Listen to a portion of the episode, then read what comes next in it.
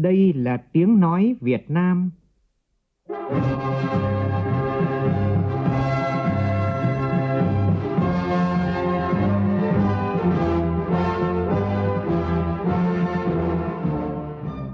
là tiếng nói Việt Nam, phát thanh từ Hà Nội, thủ đô nước Cộng hòa xã hội chủ nghĩa Việt Nam.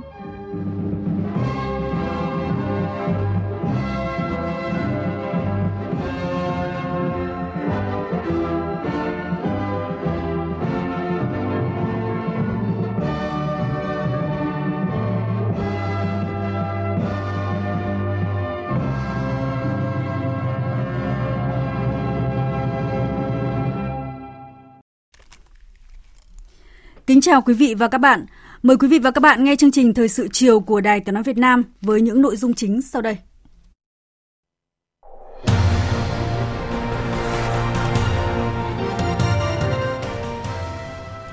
Hội nghị lần thứ nhất Ban chấp hành Trung ương Đảng khóa 13 hôm nay tiến hành bầu Bộ Chính trị, gồm 18 đồng chí.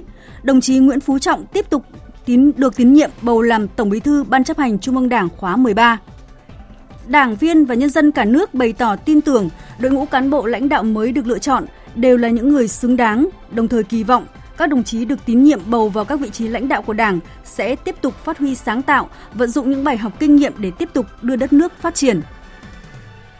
Tiếp tục phát hiện thêm nhiều ca nhiễm COVID-19 mới trong cộng đồng, thành phố Chí Linh, Hải Dương phải kích hoạt phương án cách ly F1 tại nhà do các trường hợp F1 tăng cao khiến các cơ sở cách ly tập trung thiếu về nguồn nhân lực và tiềm ẩn nguy cơ lây chéo. Trong khi lại thêm một ca dương tính được Nhật Bản thông báo là một nam thanh niên thường trú tại Phú Thọ. Trong diễn biến mới nhất, kết quả giải trình tự gen cho biết Việt Nam phát chủng virus biến thể mới SARS-CoV-2 của Nam Phi có khả năng lây lan nhanh. Trong phần tin thế giới, Anh xin đăng ký gia nhập Hiệp định Đối tác Toàn diện và Tiến bộ Xuyên Thái Bình Dương CPTPP. Tấn công khủng bố tại miền Bắc Syria khiến cho 35 người thương vong.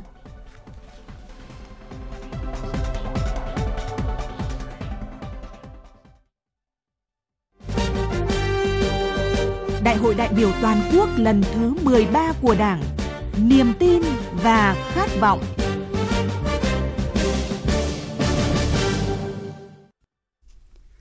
Thưa quý vị và các bạn, sáng nay hội nghị lần thứ nhất Ban chấp hành Trung ương Đảng khóa 13 đã diễn ra tại trụ sở Trung ương Đảng. Hội nghị đã tiến hành bầu Bộ Chính trị gồm 18 đồng chí. Đồng chí Nguyễn Phú Trọng tiếp tục được tín nhiệm bầu làm Tổng Bí thư Ban chấp hành Trung ương Đảng khóa 13. Ban Bí thư gồm một số đồng chí ủy viên Bộ Chính trị được Bộ Chính trị phân công tham gia Ban Bí thư và 5 đồng chí được bầu tại hội nghị. Ủy ban Kiểm tra Trung ương gồm 19 đồng chí, đồng chí Trần Cẩm Tú tiếp tục được bầu làm chủ nhiệm Ủy ban Kiểm tra Trung ương khóa 13. Danh sách Bộ Chính trị, Ban Bí thư và chủ nhiệm Ủy ban Kiểm tra Trung ương khóa 13 như sau. Một La Mã, Bộ Chính trị. một Đồng chí Nguyễn Phú Trọng, Tổng Bí thư, Chủ tịch nước. 2. Đồng chí Nguyễn Xuân Phúc, Thủ tướng Chính phủ. 3. Đồng chí Phạm Minh Chính, trưởng ban tổ chức Trung ương. 4 đồng chí Vương Đình Huệ, Bí thư Thành ủy, trưởng đoàn đại biểu Quốc hội khóa 14 thành phố Hà Nội. 5. Đồng chí Trần Tuấn Anh, Bộ trưởng Bộ Công Thương, kiêm Phó trưởng Ban Kinh tế Trung ương. 6. Đồng chí Nguyễn Hòa Bình, tránh án Tòa án Nhân dân tối cao. 7. Đồng chí Lương Cường, chủ nhiệm Tổng cục Chính trị Quân đội Nhân dân Việt Nam. 8. Đồng chí Đinh Tiến Dũng, Bộ trưởng Bộ Tài chính. 9 đồng chí Phan Văn Giang, Thứ trưởng Bộ Quốc phòng, Tổng tham mưu trưởng Quân đội Nhân dân Việt Nam. 10. Đồng chí Tô Lâm, Bộ trưởng Bộ Công an. 11. Đồng chí Trương Thị Mai, trưởng Ban Dân vận Trung ương. 12. Đồng chí Trần Thanh Mẫn, Chủ tịch Ủy ban Trung ương Mặt trận Tổ quốc Việt Nam. 13. Đồng chí Phạm Bình Minh, Phó Thủ tướng Chính phủ, Bộ trưởng Bộ Ngoại giao. 14. Đồng chí Nguyễn Văn Nên, Bí thư Thành ủy Thành phố Hồ Chí Minh. 15 đồng chí Nguyễn Xuân Thắng, Giám đốc Học viện Chính trị Quốc gia Hồ Chí Minh, Chủ tịch Hội đồng Lý luận Trung ương. 16. Đồng chí Võ Văn Thưởng, trưởng ban tuyên giáo Trung ương. 17. Đồng chí Phan Đình Trạc, trưởng ban nội chính Trung ương. 18. Đồng chí Trần Cẩm Tú, chủ nhiệm Ủy ban Kiểm tra Trung ương. Hai La Mã, Ban Bí thư, Ban Bí thư Trung ương khóa 13 gồm một số đồng chí ủy viên Bộ Chính trị được Bộ Chính trị phân công tham gia Ban Bí thư và 5 đồng chí được bầu tại hội nghị lần thứ nhất Ban chấp hành Trung ương khóa 13. 1. Đồng chí Đỗ Văn Chiến, Bộ trưởng chủ nhiệm Ủy ban Dân tộc. 2. Đồng chí Bùi Thị Minh Hoài, Phó chủ nhiệm thường trực Ủy ban Kiểm tra Trung ương. 3. Đồng chí Lê Minh Hưng, Tránh Văn phòng Trung ương Đảng. 4. Đồng chí Lê Minh Khái, Tổng Thanh tra Chính phủ. 5. Đồng chí Nguyễn Trọng Nghĩa, Phó chủ nhiệm Tổng cục Chính trị Quân đội Nhân dân Việt Nam. Ba La Mã, Ủy ban Kiểm tra Trung ương khóa 13 gồm 19 đồng chí. Đồng chí Trần Cẩm Tú tiếp tục được bầu làm chủ nhiệm Ủy ban Kiểm tra Trung ương khóa 13. Như chúng tôi vừa thông tin tại phiên họp thứ nhất của Ban chấp hành Trung ương Đảng khóa 13, đồng chí Nguyễn Phú Trọng được tín nhiệm bầu làm Tổng Bí thư. Sau đây, Đài Tiếng Nói Việt Nam xin giới thiệu tóm tắt tiểu sử Tổng Bí thư Nguyễn Phú Trọng. Tổng Bí thư Nguyễn Phú Trọng sinh năm 1944, quê quán xã Đông Hội, huyện Đông Anh, Hà Nội.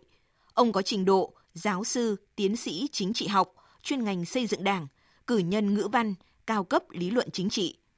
Tổng Bí thư Nguyễn Phú Trọng đã đảm nhiệm các chức vụ Tổng Bí thư khóa 11, khóa 12, Chủ tịch nước từ tháng 10 năm 2018, Chủ tịch Quốc hội khóa 11, khóa 12, Ủy viên Bộ Chính trị khóa 8, 9, 10, 11, 12, Thường trực Bộ Chính trị tháng 8 năm 1999 đến tháng 4 năm 2001. Ủy viên Trung ương Đảng khóa 7 từ tháng 1 năm 1994, khóa 8, 9, 10, 11, 12. Bí thư Quân ủy Trung ương, trưởng Ban chỉ đạo Trung ương về phòng chống tham nhũng, đại biểu Quốc hội khóa 11, 12, 13 và 14. Ngày 31 tháng 1 năm 2021, tại hội nghị lần thứ nhất Ban chấp hành Trung ương Đảng khóa 13, đồng chí Nguyễn Phú Trọng được bầu vào Bộ Chính trị khóa 13, giữ chức Tổng Bí thư khóa 13. Thưa quý vị và kết và các bạn, kết quả bầu Ban chấp hành Trung ương, Bộ Chính trị nhận được sự quan tâm đặc biệt của đảng viên. Nhân dân vui mừng vì Đại hội 13 của Đảng đã chọn được người xứng đáng, có tài năng, tâm huyết để bầu vào Ban chấp hành Trung ương, trong đó có nhiều người trẻ. Qua đại hội lần này sẽ lan tỏa tinh thần đổi mới, sáng tạo, phát huy được sức mạnh của dân tộc để tiếp tục xây dựng một đất nước hùng cường, phồn vinh. Ghi nhận của nhóm phóng viên Đài Tiếng Nói Việt Nam. Theo dõi Đại hội Đảng Toàn quốc lần thứ 13 trong những ngày qua, ông Tô Ngọc Sơn ở huyện Phúc Thọ, Hà Nội đánh giá đây là kỳ đại hội được chuẩn bị chu đáo công phu về mọi mặt và đảm bảo yếu tố dân chủ. Đối với công tác nhân sự được chuẩn bị kỹ càng, quy trình chặt chẽ, kỹ lưỡng, khách quan và đạt được niềm tin của nhân dân, đồng thời tin tưởng những đồng chí được bầu vào ban chấp hành khóa 13 đều là những người tiêu biểu, xứng đáng, có tâm, có tầm, có đức, có tài, đặt lợi ích quốc gia, dân tộc lên trên hết tôi thấy rằng người được tiến cử hôm nay là những người có tâm, có tài, có đức để xây dựng, đề ra phương hướng cũng như xây dựng đất nước. Và những lá phiếu đợt rồi bỏ là chúng tôi hoàn toàn tin tưởng bởi trách nhiệm của những người được dân cử ra để làm đại biểu vô cùng có trách nhiệm. Tôi tin rằng nhiệm kỳ tới sẽ mở ra cơ hội mới cho đất nước, cho nhân dân và thỏa nguyện lòng mong ước của nhân dân, tin tưởng vào sự lãnh đạo của Đảng, của chính phủ cũng như của nhà nước. Tin tưởng những người trúng cử ban chấp hành trung ương khóa mới đều là những người xứng đáng, chị Trần Thị Bé Chính, đảng viên thuộc Đảng bộ khối các cơ quan doanh nghiệp tỉnh Tiền Giang bày tỏ. Tôi rất vui và phấn khởi thấy rằng hầu hết các cán bộ vừa được trúng cử đều là người tiêu biểu, có phẩm chất đạo đức, năng lực thực tiễn, có tính kế thừa, À, trong đó có những đồng chí nhiệm kỳ qua đã để lại dấu ấn rất là tốt đẹp, tạo uy tín trong nhân dân qua công tác lãnh đạo, điều hành, góp phần rất lớn để nước ta ngày càng phát triển. Tôi tin rằng Ban chấp hành Trung ương nhiệm kỳ này à, phát huy tinh thần đoàn kết, trí tuệ, tiếp tục lãnh đạo để đảng ta ngày càng vững mạnh, nước ta ngày càng phát triển. Ông Đào Đức Nghĩa, Phó Chủ tịch Mặt trận Tổ quốc Việt Nam phường Bạch Đằng, thành phố Hạ Long, tỉnh Quảng Ninh cho biết, ngoài việc theo dõi thông tin kết quả đại hội lần thứ 13 của Đảng, ông rất ấn tượng với các phiên họp phòng chống dịch COVID-19 diễn ra ngay tại nơi tổ chức đại hội Đảng, hay việc một số lãnh đạo địa phương đã xin phép đoàn chủ tịch và thư ký đại hội để trở về địa phương chỉ đạo chống dịch. Ông Đoàn Đức Nghĩa tin tưởng rằng những quyết sách của đại hội và sự chỉ đạo sát sao quyết liệt từ trung ương tới địa phương, đất nước ta sẽ phát triển mạnh mẽ. Ban chấp hành Trung ương Đảng khóa 13. Đây là các đồng chí ờ, rất tiêu biểu về đức, về tài và hy vọng là với ban chấp hành khóa 13 này thì đất nước ta sẽ gặt hái được nhiều thành tựu trong sự nghiệp đổi mới cuộc sống của nhân dân ta ngày càng được phát triển tốt, đất nước ngày càng đi lên. Trước cái tình hình dịch bệnh, chúng tôi ở là một đảng viên thấy rằng là cái việc ờ, chỉ đạo của trung ương cũng như của tỉnh rất kịp thời, rất quyết liệt và cũng mong muốn rằng là tiếp tục làm mạnh hơn để chúng ta phòng chống dịch đạt hiệu quả, nhất là trong dịp chuẩn bị đón Tết Tân Sửu sắp tới. Bà Cù Bích Thuận ở phường Đỗ Xuân Hợp, thành phố Thủ Đức kỳ vọng Ban chấp hành Trung ương Đảng mới là đội ngũ có đủ tâm, đức, trí và đủ tầm để lãnh đạo đưa đất nước ta tiếp tục phát triển. Tôi cũng hy vọng với cái danh sách Ban chấp hành Trung ương khóa này với những đồng chí như được bầu chúng ta đã biết thì sẽ tiếp tục kế thừa những cái thành quả đã đạt được, đoàn kết tạo thành sức mạnh để lãnh đạo đưa đất nước phát triển trong cái giai đoạn mới. Đảng viên Nguyễn Văn Phú, ngụ phường Đa Cao, quận 1, thành phố Hồ Chí Minh thì nhận định, Đại hội Đảng lần thứ 13 đã bầu chọn được các đồng chí có đủ tâm, đủ tài, đủ tầm ở mọi lĩnh vực chính trị xã hội, kinh tế của Việt Nam khi đất nước bước vào thời kỳ mới. Ông Phú mong muốn các đồng chí ủy viên Trung ương khóa mới tự tin đảm nhận nhiệm vụ của 5 triệu đảng viên giao phó. Các đồng chí hãy đặt lợi ích của quốc gia, của dân tộc lên trên hết. Chúng tôi sẽ theo dõi sự cống hiến của các đồng chí và hy vọng đón nhận được những thành tích đóng góp của các đồng chí ở trên cương vị mới và chúng tôi hy vọng là không tìm thấy sự xa sút nào về phẩm chất đạo đức của các đồng chí và mong rằng các đồng chí xứng đáng là người tiêu biểu của Đảng, của dân tộc trong sự nghiệp xây dựng đất nước Việt Nam hùng cường. Ông Trần Minh Ngọc ở thành phố Nha Trang, tỉnh Khánh Hòa danh sách Ban chấp hành Trung ương khóa mới có rất nhiều cán bộ từ Trung ương được luân chuyển về địa phương. Qua đó cho thấy sự đúng đắn trong công tác luân chuyển cán bộ của khóa 12. Việc luân chuyển có ý nghĩa hết sức quan trọng, để lại nhiều dấu ấn vì công tác luân chuyển đã được Trung ương làm kỹ.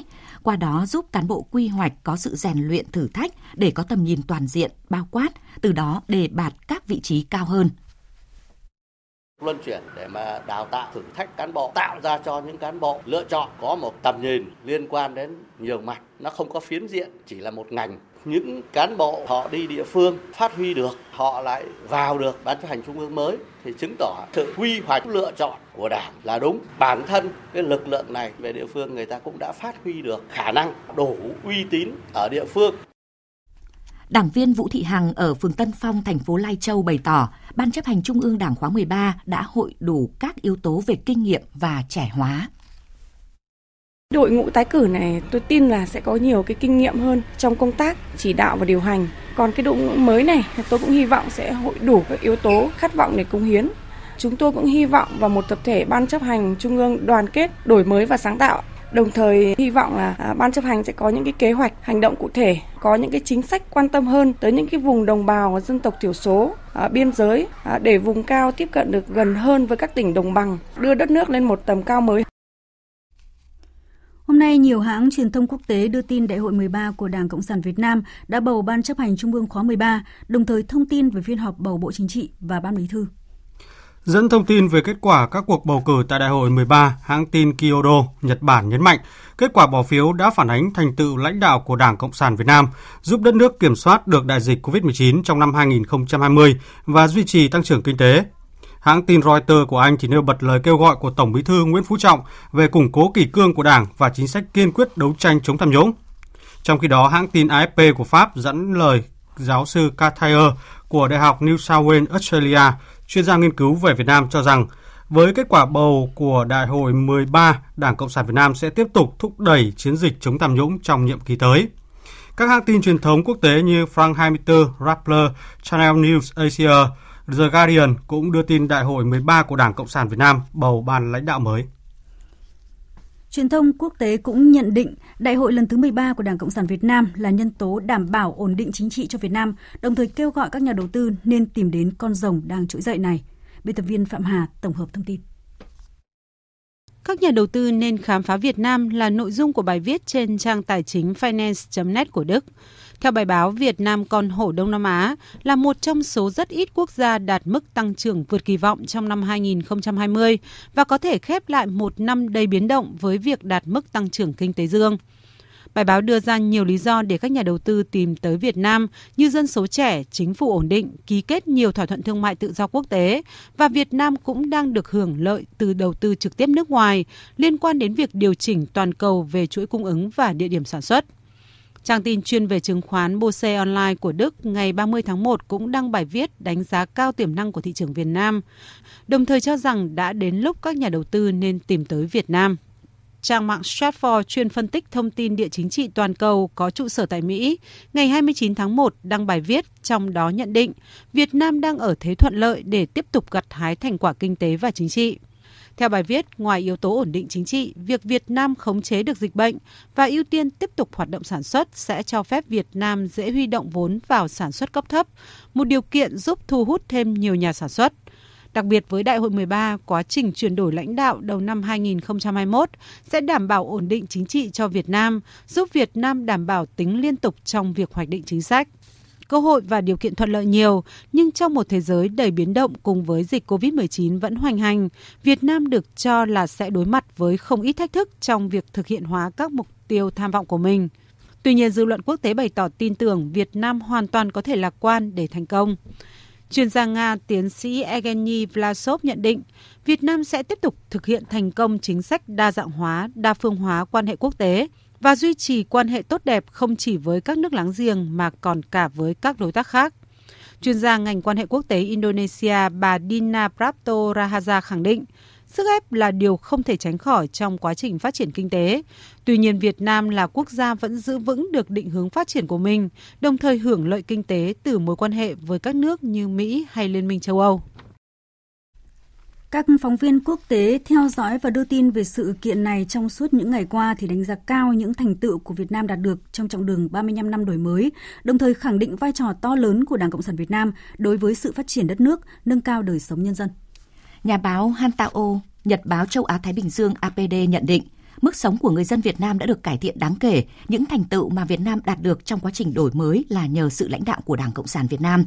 Cùng chia sẻ về vấn đề này, nhà báo Stephen Kuhner của báo Đảng Cộng sản Đức bày tỏ kinh ngạc với những gì Việt Nam đã đạt được dưới sự lãnh đạo của Đảng Cộng sản Việt Nam 35 năm qua trong việc thực hiện xóa đói giảm nghèo, cải thiện đời sống người dân.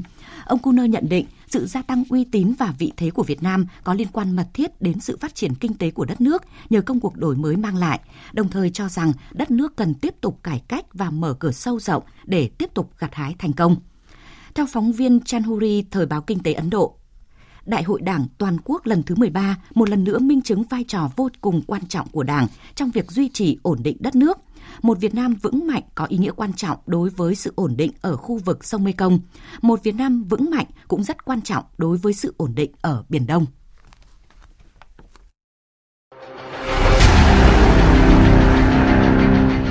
Đẩy lùi COVID-19, bảo vệ mình là bảo vệ cộng đồng.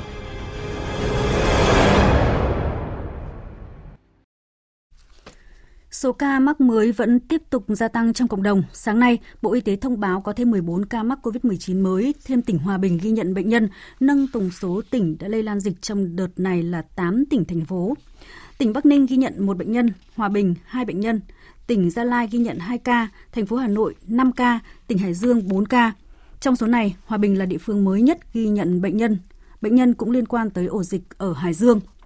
Hôm nay, đoàn công tác của Bộ Y tế do Thứ trưởng Bộ Y tế Nguyễn Trường Sơn làm trường đoàn đã làm việc tại tỉnh Hòa Bình về công tác phòng chống dịch COVID-19 sau khi trên địa bàn tỉnh xuất hiện hai trường hợp dương tính với SARS-CoV-2 ngoài cộng đồng. Thứ trưởng Bộ Y tế Nguyễn Trường Sơn yêu cầu Ban chỉ đạo phòng chống dịch COVID-19 các cấp của tỉnh Hòa Bình tập trung giả soát lại các phương án phòng chống dịch, sẵn sàng ứng phó khi dịch lan rộng. Thứ trưởng Bộ Y tế Nguyễn Trường Sơn cũng đồng ý với chủ trương của tỉnh Hòa Bình về việc thành lập bệnh viện giã chiến và khẩn trương triển khai công tác chuẩn bị kích hoạt bệnh viện giã chiến. Trung tâm Kiểm soát Bệnh tật CDC tỉnh Hòa Bình cần khẩn trương giả soát tên địa chỉ quán ăn ở huyện Thạch Thất, Hà Nội, nơi hai ca dương tính đã ăn trưa, để thông tin cho CDC Hà Nội ngay trong sáng ngày 1 tháng 2 tới thành lập tổ công tác đi tuyên truyền nắm tình hình, nhắc nhở người dân hàng ngày về việc chấp hành quy định về phòng chống dịch COVID-19. Tính đến 10 giờ sáng nay, liên quan đến bệnh nhân 1703, huyện Tân Lạc đã truy vết được 234 trường hợp F1. Liên quan bệnh nhân 1705, thành phố Hòa Bình đã truy vết được 30 trường hợp F1 và 24 trường hợp F2.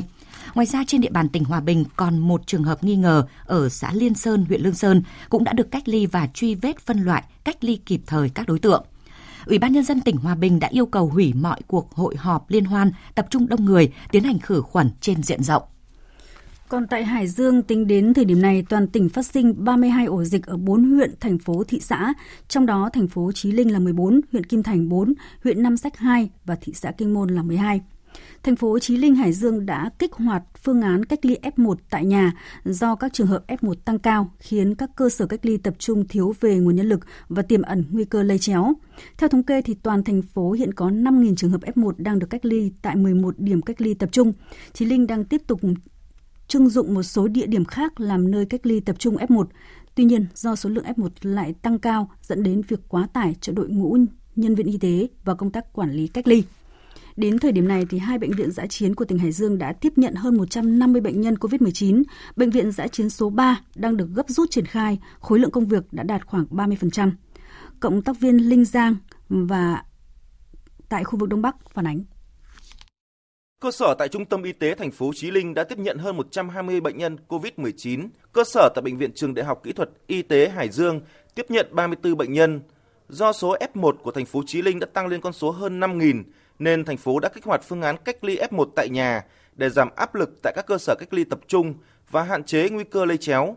Ông Nguyễn Văn Kiên, Chủ tịch Ủy ban nhân dân thành phố Chí Linh, tỉnh Hải Dương cho biết nếu mà ở nhà nào thì có phong tỏa nhà luôn thế và giao cho gia đình là tự cách ly uh, trong gia đình với nhau Đấy, còn uh, y tế để cho y tế xuống để kiểm tra thân nhiệt hàng ngày nếu có biểu hiện sốt ho sẽ cũng đưa đến cách ly tập trung để chủ động trong công tác điều trị ngành y tế tỉnh Hải Dương đã lắp đặt 10 giường cấp cứu 26 giường hồi sức, trang bị các thiết bị hiện đại như máy thở, ECMO tại Bệnh viện Đại học Kỹ thuật Y tế Hải Dương. Hiện tại, một số bệnh nhân tăng huyết áp cần theo dõi, còn lại đa số bệnh nhân có sức khỏe ổn định. Bệnh viện có thể đảm nhận tiếp quản tới 600 bệnh nhân. Đối với bệnh viện giã chiến số 3 đặt tại Trung tâm thực hành thực nghiệm Trường Đại học Sao Đỏ cơ sở 2 thành phố Chí Linh với tổng diện tích mặt bằng hơn 3.600 m2, nằm biệt lập với khu dân cư. Việc lắp đặt các trang thiết bị tại bệnh viện này đang gấp rút được triển khai đã thực hiện được 30% khối lượng công việc. Ông Nguyễn Văn Cương, Phó Chủ tịch Ủy ban nhân dân thành phố Chí Linh nói: Hiện nay, thành phố đang ờ, tập trung chỉ đạo các cơ quan, các đơn vị và các lực lượng thi công đang gấp rút để thi công và hoàn thiện cái bệnh viện giã chiến thứ hai này dự kiến trong 7 ngày để bệnh viện giã chiến thứ hai này để đi vào hoạt động. Liên quan đến ổ dịch tại thị xã Kinh Môn, đã có gần 70 học sinh của trường tiểu học Hiến Thành và tiểu học Lê Ninh, thị xã Kinh Môn, tỉnh Hải Dương được đưa đi cách ly tập trung tại trường mầm non Phạm Thái từ đêm qua. Bà Sái Thị Yến, bí thư thị ủy Kinh Môn cho biết, ngay sau khi nhận được thông tin, Ban chỉ đạo phòng chống dịch thị xã đã lập tức thực hiện các biện pháp cách ly theo quy định. Các giáo viên chủ nhiệm và một số phụ huynh học sinh được tạo điều kiện đi cách ly cùng để chăm sóc các em. Bà Sái Thị Yến cho biết ban chỉ đạo đã triển khai đến các nhà trường rồi đến các gia đình. Có các cháu bé lớp 2 đi là có các phụ huynh rồi có thầy cô đi cùng. Nói chung là cái cơ sở vật chất ở đây thì, thì cái cơ, mấy cái địa điểm cách ly rồi thì đều ổn. Nắm lại khuôn viên các nhà trường nó đẹp đẽ. Nhưng mà nếu mà tiên lượng mà nó nhiều hơn nữa thì nó chắc chắn nó sẽ khó khăn hơn.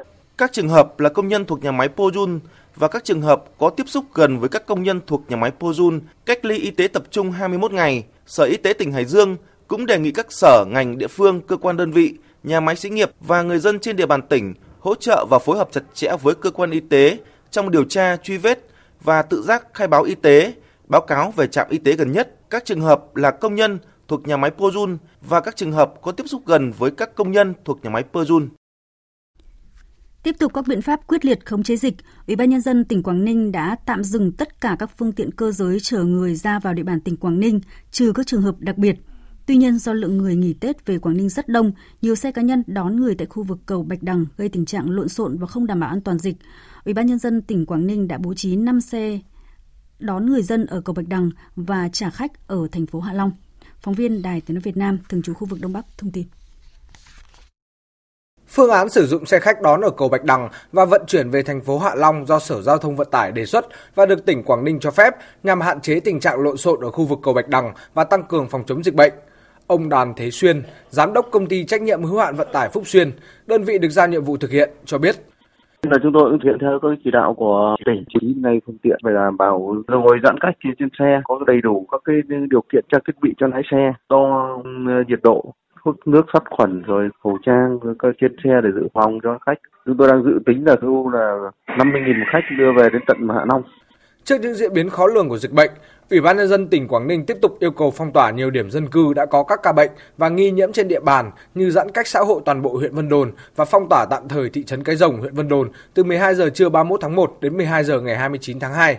Phong tỏa cách ly tạm thời tại khu 1, khu 3 và khu 5 thuộc phường Yết Kiêu, thành phố Hạ Long từ 19 giờ ngày 30 tháng 1 khoanh vùng cách ly đối với địa bàn xã An Sinh, thị xã Đông Triều từ 16 giờ ngày 30 tháng 1 đến 16 giờ ngày 21 tháng 2, cưỡng chế cách ly tập trung đối tượng tự ý rời địa bàn Quảng Ninh, vân vân. Quảng Ninh yêu cầu tất cả cán bộ, công chức, viên chức và đảng viên phải gương mẫu thực hiện thông điệp 5K về khẩu trang, khử khuẩn, khoảng cách, không tập trung, khai báo y tế và vận động người thân, gia đình, làng xóm cùng thực hiện. Ông Ninh Văn Chủ, Giám đốc CDC Quảng Ninh nói. Ngay sau khi tôi tiếp nhận thì chúng tôi đã chuyển ngay 900 bộ cho à, phòng y tế của thị xã Đông Triều để phòng y tế có thêm phương tiện để vào uh, ổ dịch cũng như là đi làm các cái biện pháp như là truy vết lấy mẫu và để cho các uh, công việc khác liên quan đến công tác chống dịch. Còn lại 100 bộ thì chúng tôi chuyển về CDC.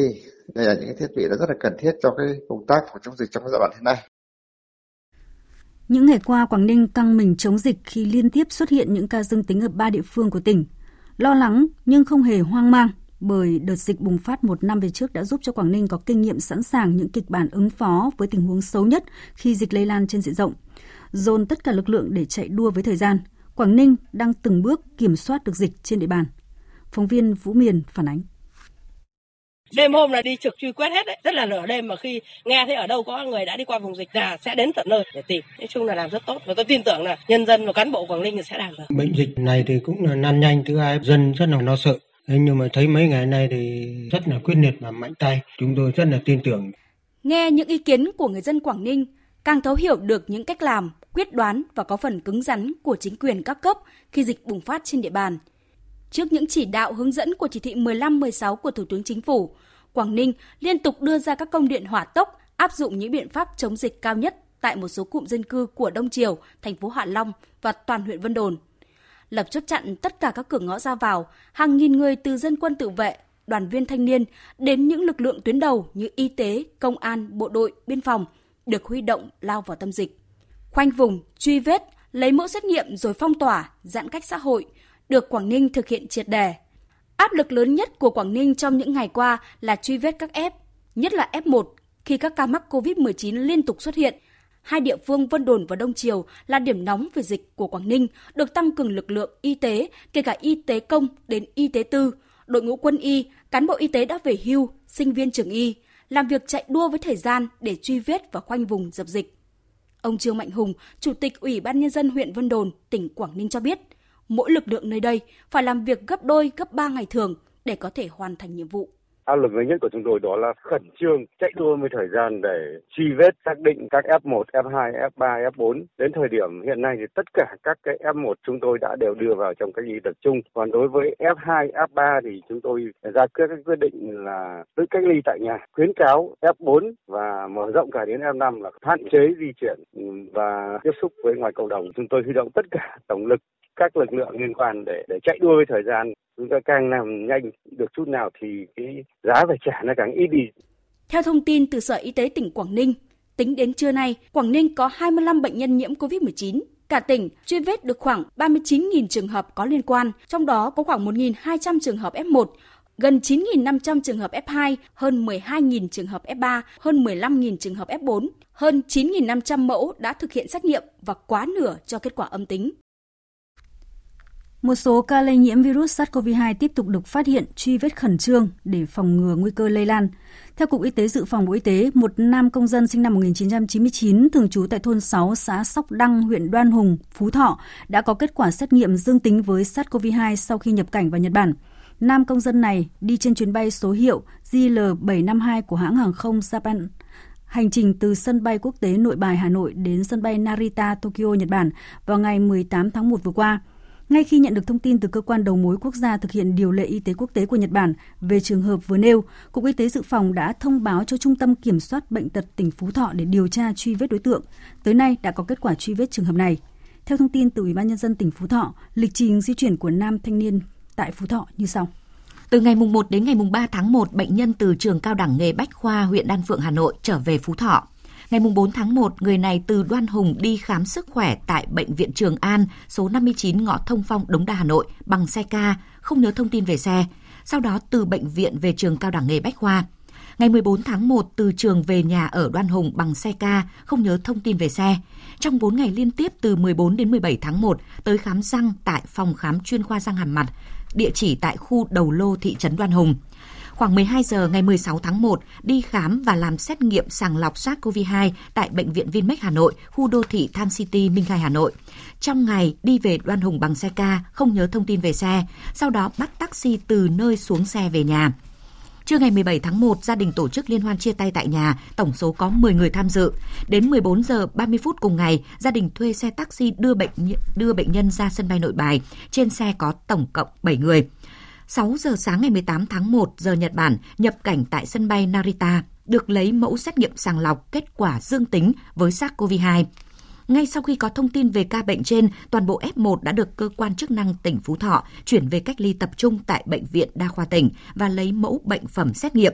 Cục Y tế Dự phòng Bộ Y tế đề nghị Sở Y tế tỉnh Phú Thọ chỉ đạo tiếp tục điều tra triệt để và xử lý ổ dịch liên quan tới trường hợp này. Đầu giờ chiều nay, Bộ Y tế cũng đã có thông báo khẩn số 32 đề nghị những người đã đến các địa điểm sau liên hệ với cơ quan y tế gần nhất để được hướng dẫn cách phòng tránh hiệu quả. Từ ngày 21 đến ngày 28 tháng 1, quán Trung Sún, quán container tại khu 2 thị trấn Cái Rồng, huyện Vân Đồn, tỉnh Quảng Ninh. Ngày 28 tháng 1 từ 13 giờ đến 15 giờ, nhà hàng Lẩu Hu Tông, gian hàng 46B đường Tương Lai 458 Minh Khai, khu đô thị Tham City, Hai Bà Trưng, Hà Nội, cần liên hệ ngay với cơ quan y tế gần nhất để được tư vấn hỗ trợ. Gọi điện đến các đường dây nóng cung cấp số điện thoại những người đã tiếp xúc gần với mình, khai báo y tế trực tuyến và thường xuyên cập nhật tình trạng sức khỏe, cài đặt ứng dụng Bluezone để được cảnh báo nguy cơ lây nhiễm COVID-19. bluezone.gov.vn trong thông tin mới nhất, chiều nay, nước ta vừa ghi nhận 36 ca mắc mới COVID-19, trong đó 17 ca lây nhiễm trong cộng đồng và 19 ca được cách ly ngay sau khi nhập cảnh. Cụ thể như sau.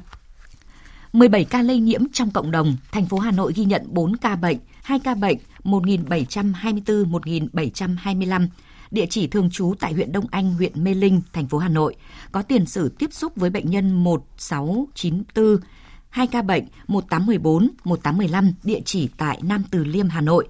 Thông tin dịch tễ đang được điều tra bổ sung. Tỉnh Quảng Ninh ghi nhận 3 bệnh nhân, bệnh nhân 1726, 1727, 1740, địa chỉ thường trú tại thị xã Đông Triều, tỉnh Quảng Ninh. Bệnh nhân 1726, 1727, trường hợp có liên quan đến ổ dịch của thành phố Chí Linh, tỉnh Hải Dương. Bệnh nhân 1740 là con của bệnh nhân 1726. Tỉnh Bình Dương ghi nhận một ca bệnh số 1801 thường trú tại huyện Phú Giáo, tỉnh Bình Dương có tiếp xúc gần với bệnh nhân 1644 tỉnh Hải Dương ghi nhận 9 ca bệnh mắc mới, trong đó 5 ca bệnh trong vùng phong tỏa. Thông tin dịch tễ đang được điều tra bổ sung và 4 ca bệnh là các trường hợp được xác định từ các mẫu bệnh phẩm đã được lấy trước đó tại ổ dịch thành phố Chí Linh, tỉnh Hải Dương. 19 ca được cách ly ngay sau khi nhập cảnh. Như vậy đến nay Việt Nam có tổng cộng 931 ca mắc COVID-19 do lây nhiễm trong nước, trong đó số lượng ca mắc mới tính từ ngày 27 tháng 1 đến nay là 238 ca. Thông tin từ Viện Vệ sinh Dịch tễ Trung ương cho biết các nhà khoa học của viện đã lấy mẫu xét nghiệm và giải trình tự gen SARS-CoV-2 trên các bệnh nhân tại khu vực phía Bắc, trong đó hầu hết là các ca nhập cảnh. Kết quả hiện đã xác định được một bệnh nhân là chuyên gia từ Nam Phi nhập cảnh, hiện đang được cách ly điều trị tại Bệnh viện nhiệt đới Trung ương cơ sở 2, nhiễm biến thể mới của SARS-CoV-2 được ghi nhận tại Nam Phi. Trước đó, Bộ Y tế cũng thông tin Viện Pasteur Thành phố Hồ Chí Minh phát hiện một bệnh nhân nhiễm chủng SARS-CoV-2 biến thể là chủng virus được ghi nhận tại Anh. Như vậy, hiện Việt Nam xuất hiện hai biến chủng của SARS-CoV-2 có nguồn gốc từ Anh và Nam Phi. Trước diễn biến phức tạp của dịch COVID-19, một loạt các địa phương như là Hà Nội, Bà Rịa Vũng Tàu, Long An, Bình Dương, Hòa Bình đã cho học sinh nghỉ học từ ngày mai. Trước tình hình này, doanh nghiệp và người lao động tại các khu công nghiệp, khu chế xuất của Hà Nội cũng đã chủ động thực hiện các quy định phòng chống dịch COVID-19 theo đúng quy định giãn cách của Bộ Y tế, ghi nhận của phóng viên Phương Thoa.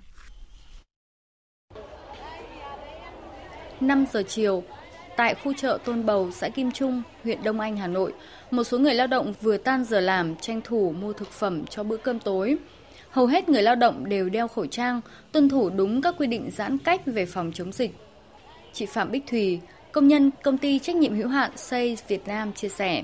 Ờ, vì ờ, công tác phòng chống dịch chung nên em ờ, luôn thực hiện theo đúng quy định đeo khẩu trang. Nơi công cộng thì rửa tay sát khuẩn, tránh tụ tập ở những nơi đông người ngoài giờ làm việc của công ty. Luôn luôn có cồn sát khuẩn tay tự bảo vệ cho bản thân mình. Với hơn 5.000 công nhân lao động, công ty trách nhiệm hữu hạn Toto Việt Nam có hai nhà máy tại Hà Nội và Hưng Yên. Để phòng chống dịch COVID-19, công ty đã thay đổi một số quy định theo bà Phạm Thị Bích Hải, Chủ tịch Công đoàn Công ty Trách nhiệm hữu hạn Toto Việt Nam, từ đợt dịch trước, công ty đã áp dụng biện pháp mặc đồng phục từ nhà đến công ty để tránh người lao động tiếp xúc với nhau. Đối với các cuộc họp, quy định họp và hoạt động đào tạo khoảng 20 người để đảm bảo giãn cách. Đối với cả công nhân viên thì đeo khẩu trang từ lúc bắt đầu vào nhà máy sẽ thực hiện đo thân nhiệt ở tại các cái vị trí quạt vân tay. Trước khi vào trong nhà xưởng bố trí các cái vị trí khử khuẩn thông báo để ờ, dừng các cái hoạt động ờ, tập trung ờ, đông người. À, công ty thì có hai nhà máy ở Đông Anh và Hưng Yên. Đợt dịch trước thì cũng có áp dụng thêm một cái biện pháp là À, không di chuyển giữa hai nhà máy để để đảm bảo là mọi người không uh, di chuyển chéo nhau. Với đợt dịch lần này thì cũng giống như cái việc mặc đồng phục thì hiện tại là công ty đã cũng có những cái sự thảo luận với nhau. Dự kiến là sang tuần sau sẽ có những cái thông báo mới để giúp người lao động thường xuyên nắm được diễn biến phức tạp của dịch COVID-19, tuyên truyền để người lao động không lơ là chủ quan trong phòng tránh dịch bệnh tại doanh nghiệp và khi ở nhà. Nhiều doanh nghiệp đã triển khai hệ thống loa phát thanh tuyên truyền trong giờ ăn trưa. Hệ thống loa phát thanh cũng được triển khai để thông tin tới người lao động những thông báo mới về tình hình dịch bệnh. Chị Hoàng Thị Hương, công nhân công ty trách nhiệm hữu hạn Can Việt Nam, khu công nghiệp Thăng Long cho biết. Bọn em có loa tuyên truyền ở trên nhà ăn sẽ bật thường xuyên.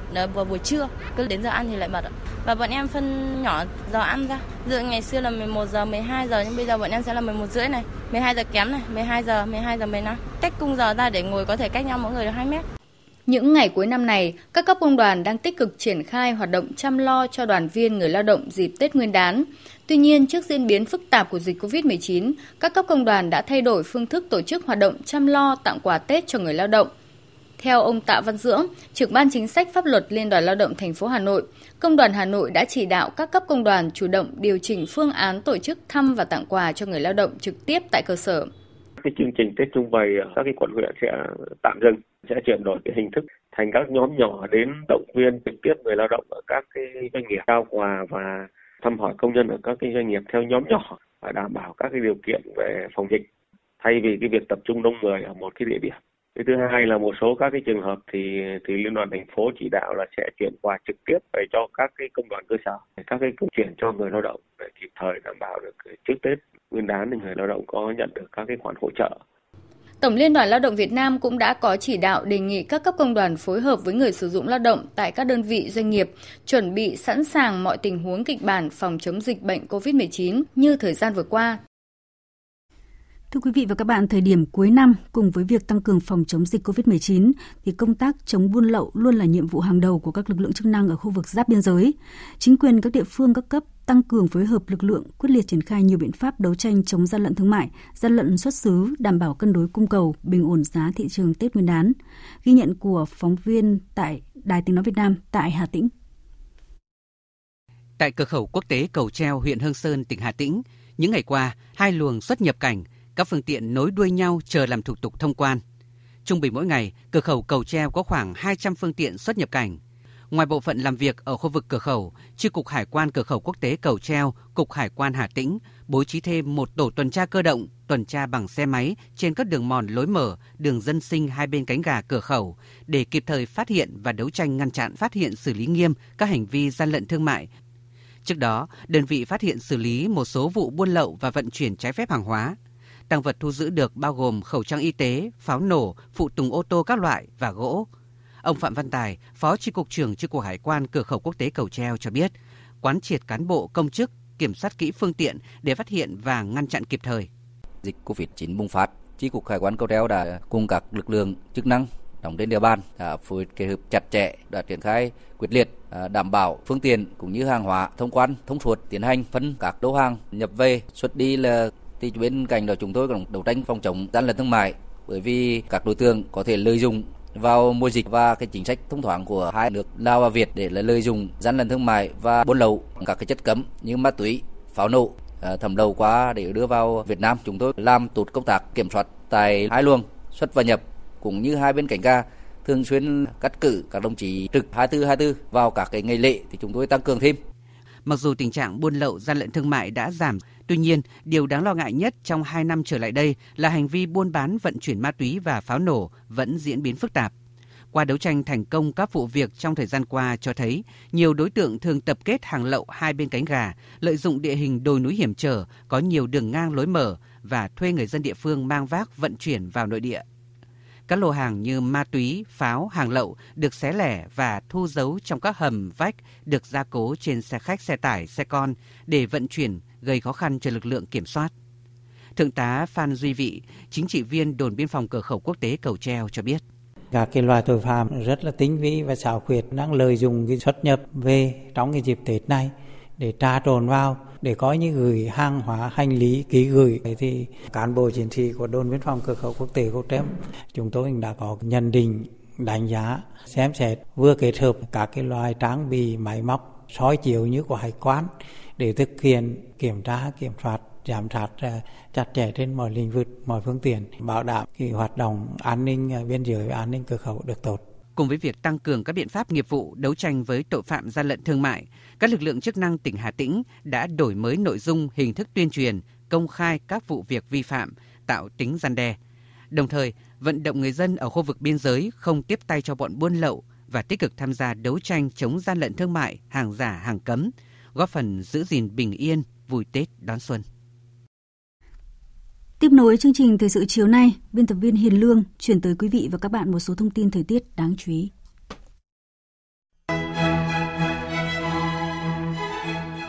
Theo Trung tâm Dự báo Khí tượng Thủy văn Trung ương, do ảnh hưởng của không khí lạnh, các khu vực trên cả nước có mưa rải rác. Miền Bắc và Bắc Trung Bộ trời rét, Trung và Nam Trung Bộ Tây Nguyên lạnh về đêm và sáng. Miền Nam có nắng nhẹ. Riêng khu vực Hà Nội trời vẫn rét dù nhiệt độ nhích nhẹ, thấp nhất là 15 độ và có mưa nhỏ. Không khí lạnh có cường độ yếu, do ảnh hưởng của không khí lạnh nên vùng biển phía đông bắc của Bắc Biển Đông, vùng biển từ Bình Thuận đến Cà Mau, vùng biển phía tây của Nam Biển Đông, bao gồm cả vùng biển phía tây của quần đảo Trường Sa có gió đông bắc mạnh cấp 6, giật cấp 7, cấp 8, biển động. Sóng biển cao từ 2 đến 4 mét, cảnh báo cấp độ rủi ro thiên tai do gió mạnh trên biển cấp 1.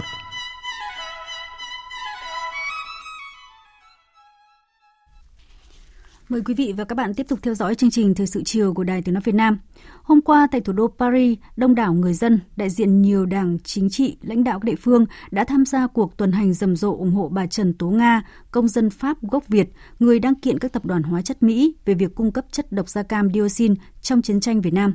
Phóng viên Huỳnh Điệp, thường trú Đài Tiếng Nói Việt Nam tại Pháp đưa tin.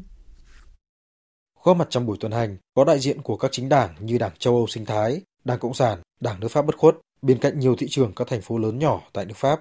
Trước đó, 162 tổ chức và cá nhân có ảnh hưởng tại Pháp cũng như châu Âu như các nghị sĩ, thượng nghị sĩ, thị trưởng các thành phố lớn như Marseille, Bordeaux, Montpellier và các cựu bộ trưởng của Pháp, các nghị sĩ trong Nghị viện châu Âu, các nhà văn, nhà báo đã kêu gọi ủng hộ bà Trần Tố Nga trong vụ kiện chống lại các tập đoàn hóa chất của Mỹ, đặc biệt là Monsanto. Nhiều người dân Pháp có khuynh hướng bảo vệ môi trường, thành viên của các hội đoàn hoạt động trong lĩnh vực môi trường cũng tham gia buổi tuần hành ủng hộ bà Trần Tố Nga một thành viên của phong trào đấu tranh vì môi trường tại Pháp khẳng định. Chất độc da cam được coi như một thảm họa khủng khiếp cho con người và môi trường. Vì vậy, tôi cùng với hiệp hội của tôi là phong trào đấu tranh vì môi trường, ủng hộ người bạn của chúng ta một cách rất tự nhiên. Cách đấy ít ngày, Tòa án tư pháp tại thành phố Evry, phía nam thủ đô Paris, đã mở phiên tranh tụng trong vụ kiện dân sự của bà Trần Tố Nga chống lại 26 tập đoàn hóa chất của Mỹ. Mặc dù phiên tranh tụng đã khép lại, nhưng còn phải chờ nhiều tháng nữa, phán quyết mới được đưa ra. Trong khoảng 10 năm qua, từ cuộc chiến đơn độc ban đầu, bà Trần Tố Nga đã dần nhận được sự ủng hộ của người dân Pháp cũng như dư luận quốc tế. Trong thời gian chờ phán quyết của tòa, các hội đoàn, những người ủng hộ và bản thân bà Trần Tố Nga sẽ tiếp tục tổ chức các hoạt động khác. Australia sẽ tiếp tục tuần tra ở Biển Đông. Trong một tuyên bố mới đây, người phát ngôn Bộ Quốc phòng Australia cho biết nước này sẽ tiếp tục tuần tra ở Biển Đông để thực thi quyền tự do hàng hải và hàng không Phóng viên Việt Nga thường trú tại Australia thông tin. Tờ Người Bảo vệ dẫn lời người phát ngôn Bộ Quốc phòng Australia khẳng định, Các tàu và máy bay của Australia sẽ tiếp tục thực hiện các quyền được luật quốc tế quy định về tự do hàng hải và hàng không, bao gồm cả ở Biển Đông, và cho biết Australia ủng hộ các quốc gia khác làm điều tương tự. Người phát ngôn Bộ Quốc phòng Australia đưa ra tuyên bố này khi được hỏi về sự xuất hiện của các tàu chiến Mỹ ở Biển Đông và về khả năng chính quyền mới tại Mỹ yêu cầu Australia tham gia cùng nhóm tàu này ở Biển Đông, cũng như việc liệu Australia có sớm tiến hành cuộc tập trận ở Biển Đông hay không. Anh thông báo ngày mai sẽ chính thức đề nghị gia nhập Hiệp định Đối tác Toàn diện và Tiến bộ Xuyên Thái Bình Dương CPTPP. Hiệp định thương mại này hiện cũng nhận được sự quan tâm đặc biệt của nhiều quốc gia như là Hàn Quốc, Thái Lan, Trung Quốc và khả năng quay trở lại của Mỹ dưới thời chính quyền Tổng thống Joe Biden. Biên tập viên Phạm Hà tổng hợp thông tin. Nước Anh đang thiết lập các mối quan hệ đối tác mới nhằm mang lại lợi ích kinh tế to lớn cho người dân Anh sau khi chính thức rời khỏi Liên minh châu Âu. Các cuộc đàm phán về việc Anh gia nhập CPTPP dự kiến sẽ được tiến hành trong năm nay. Bộ trưởng phụ trách các vấn đề thương mại quốc tế của Anh Liz Truss nhấn mạnh.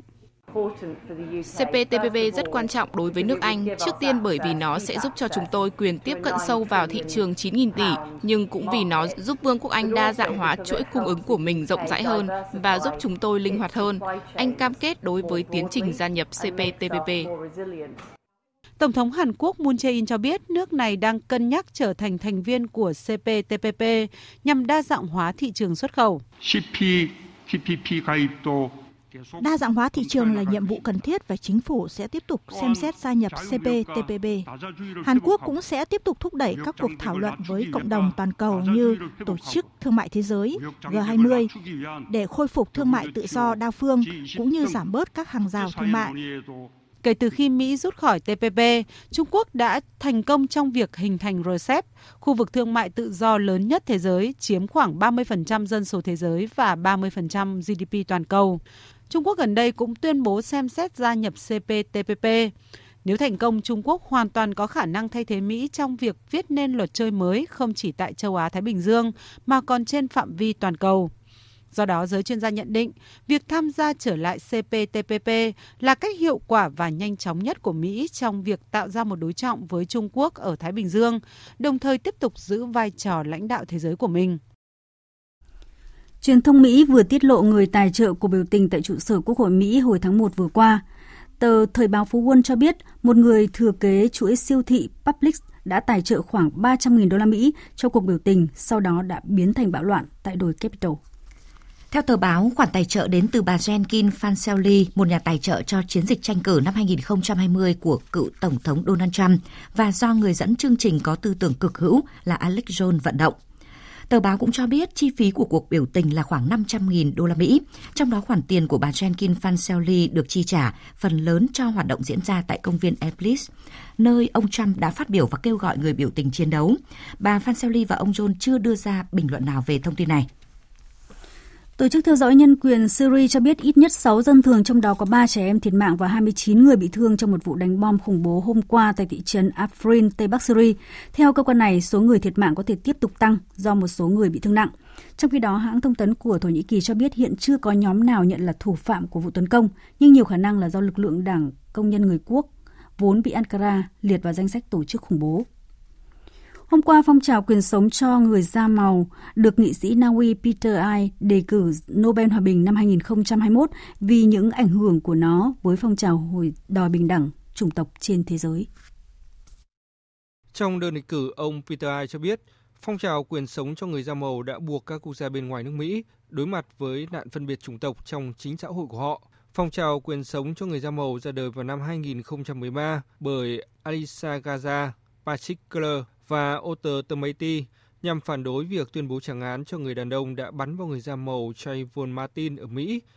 Trong một phát biểu trực tuyến, Patrick Keller, người sáng lập phong trào quyền sống cho người da màu, cho biết. Chúng tôi tin rằng người da màu không chỉ xứng đáng được tồn tại mà còn được phát triển. Vì vậy, xin cảm ơn các bạn đã tôn vinh chúng tôi. Đó chỉ là lời nhắc nhở rằng công việc của chúng tôi sẽ vang vọng ở khắp mọi nơi. Bất kỳ chính trị gia nào làm việc ở cấp quốc gia đều được đề cử giải Nobel Hòa bình và chỉ được dùng 2.000 từ để mô tả đề cử. Hạn chót nộp hồ sơ năm nay đến hết ngày 31 tháng 1 và đến cuối tháng 3 sẽ có danh sách đề cử rút gọn. Người chiến thắng được chọn vào tháng 10 và lễ trao giải dự kiến diễn ra vào ngày 10 tháng 12. Quý vị và các bạn đang nghe chương trình Thời sự chiều của Đài Tiếng nói Việt Nam. Tiếp nối ngay sau đây là trang tin thể thao.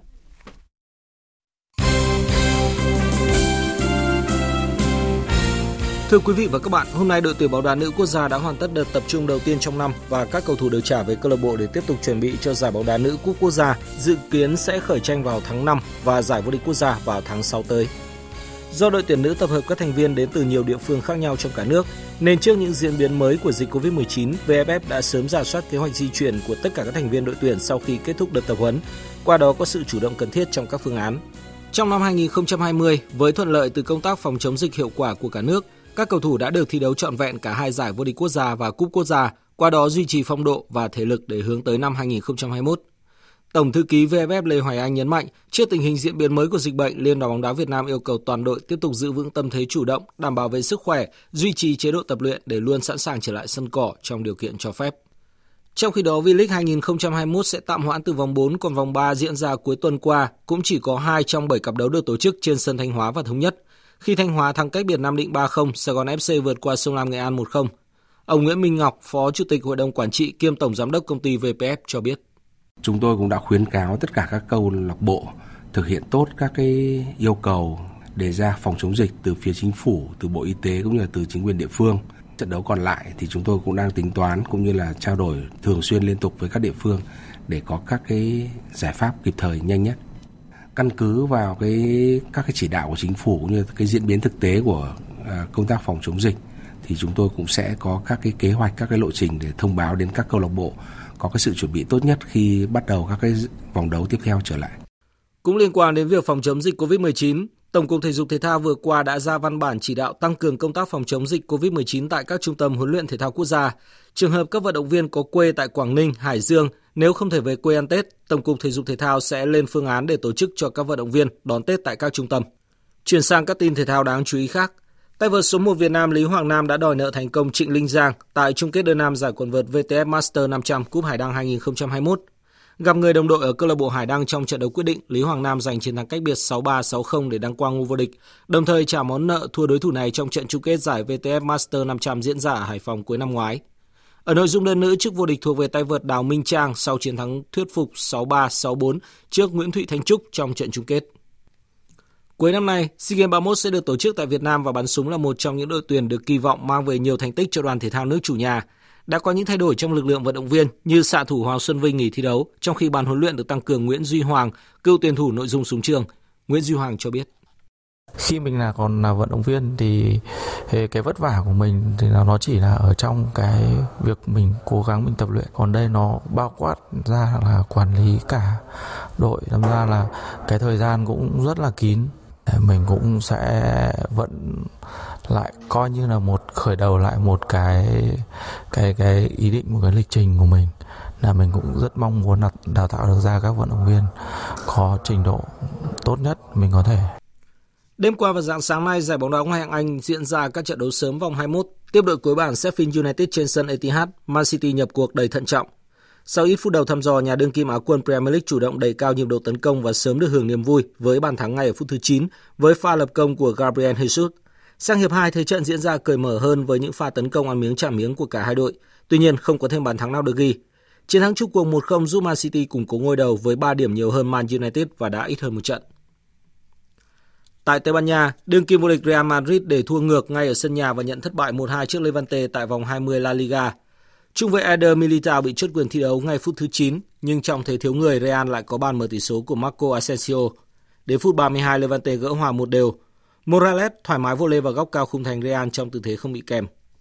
Roger ghi bàn quyết định mang về chiến thắng cho Levante ở phút 78, dù trước đó anh đá hỏng quả phạt đền. Thua trận thứ tư từ đầu mùa, Real dậm chân ở vị trí thứ hai với 40 điểm, họ kém 7 điểm và chơi nhiều hơn 2 trận so với Atletico, đồng thời chỉ hơn một điểm so với Sevilla. Cũng trong dạng sáng nay tại giải bóng đá vô địch quốc gia Italia diễn ra các trận đấu sớm vòng 20. AC Milan làm khách của Bologna và hưởng phạt đền giữa hiệp 1. Dù cú đá phạt 11m của Ibrahimovic bị thủ thành Lucas chặn lại, nhưng Rebic kịp băng và đá bồi để mở tỷ số. Phút 54, Sumaro để bóng chạm tay trong vòng cấm và lại có thêm một quả phạt đền cho Milan. Lần này Kessie không mắc sai lầm nào, nâng tỷ số lên thành 2-0 cho đội khách trước khi Poli rút ngắn cách biệt xuống còn 1-2 ở cuối trận. Milan giữ vững ngôi đầu trên bảng xếp hạng cùng khoảng cách 2 điểm với Inter Milan, dù trận đấu sau đó đội bóng cùng thành phố dễ dàng có chiến thắng 4-0 trước Benevento. Dự báo thời tiết Phía Tây Bắc Bộ đêm và sáng có mưa, mưa rào và có nơi có rông, gió nhẹ, trời rét, nhiệt độ từ 10 đến 23 độ, có nơi dưới 10 độ. Phía Đông Bắc Bộ đêm và sáng có mưa, mưa nhỏ rải rác, riêng vùng núi có mưa, mưa rào và có nơi có rông. Gió đông đến đông nam cấp 2, cấp 3, trời rét, nhiệt độ từ 10 đến 22 độ, vùng núi cao có nơi dưới 10 độ. Các tỉnh từ Thanh Hóa đến Thừa Thiên Huế có mưa vài nơi, sáng có sương mù, gió nhẹ, đêm và sáng trời rét, nhiệt độ từ 16 đến 24 độ. Các tỉnh ven biển từ Đà Nẵng đến Bình Thuận, phía Bắc có mưa vài nơi, trưa chiều trời nắng, phía Nam đêm có mưa rào vài nơi, ngày nắng, gió Đông Bắc cấp 2, cấp 3, phía Bắc đêm và sáng trời lạnh, nhiệt độ từ 20 đến 29 độ. Tây Nguyên, đêm có mưa rào vài nơi, ngày nắng, gió Đông Bắc đến Đông cấp 2, cấp 3, đêm và sáng trời rét, nhiệt độ từ 15 đến 27 độ. Nam Bộ, đêm có mưa rào vài nơi, ngày nắng, gió Đông Bắc cấp 2, cấp 3, nhiệt độ từ 21 đến 33 độ. Khu vực Hà Nội, đêm và sáng có lúc có mưa, mưa nhỏ, gió đông đến đông nam cấp 2, cấp 3, trời rét, nhiệt độ từ 15 đến 21 độ. Dự báo thời tiết biển, Bắc Vịnh Bắc Bộ có mưa vài nơi, sáng có sương mù, tầm nhìn xa trên 10 km, giảm xuống dưới 1 km trong sương mù, gió đông cấp 3.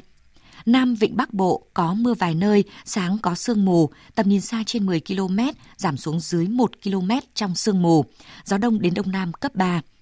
Vùng biển từ Quảng Trị đến Quảng Ngãi có mưa vài nơi, tầm nhìn xa trên 10 km, gió đông cấp 4. Vùng biển từ Bình Định đến Ninh Thuận, khu vực giữa Biển Đông có mưa rào vài nơi, tầm nhìn xa trên 10 km, gió đông bắc cấp 5. Vùng biển từ Bình Thuận đến Cà Mau có mưa rào vài nơi, tầm nhìn xa trên 10 km, gió đông bắc cấp 6, giật cấp 7, cấp 8, biển động. Vùng biển từ Cà Mau đến Kiên Giang có mưa rào vài nơi, tầm nhìn xa trên 10 km, gió đông bắc đến đông cấp 4. Khu vực Bắc và Nam Biển Đông, khu vực quần đảo Trường Sa thuộc tỉnh Khánh Hòa, có mưa vài nơi, tầm nhìn xa trên 10 km, gió Đông Bắc cấp 5, riêng vùng biển phía Đông Bắc cấp 6, giật cấp 7, cấp 8, biển động. Khu vực quần đảo Hoàng Sa thuộc thành phố Đà Nẵng, không mưa, tầm nhìn xa trên 10 km, gió Đông Bắc cấp 5. Vịnh Thái Lan có mưa rào và rông vài nơi, tầm nhìn xa trên 10 km, gió Đông cấp 3, cấp 4.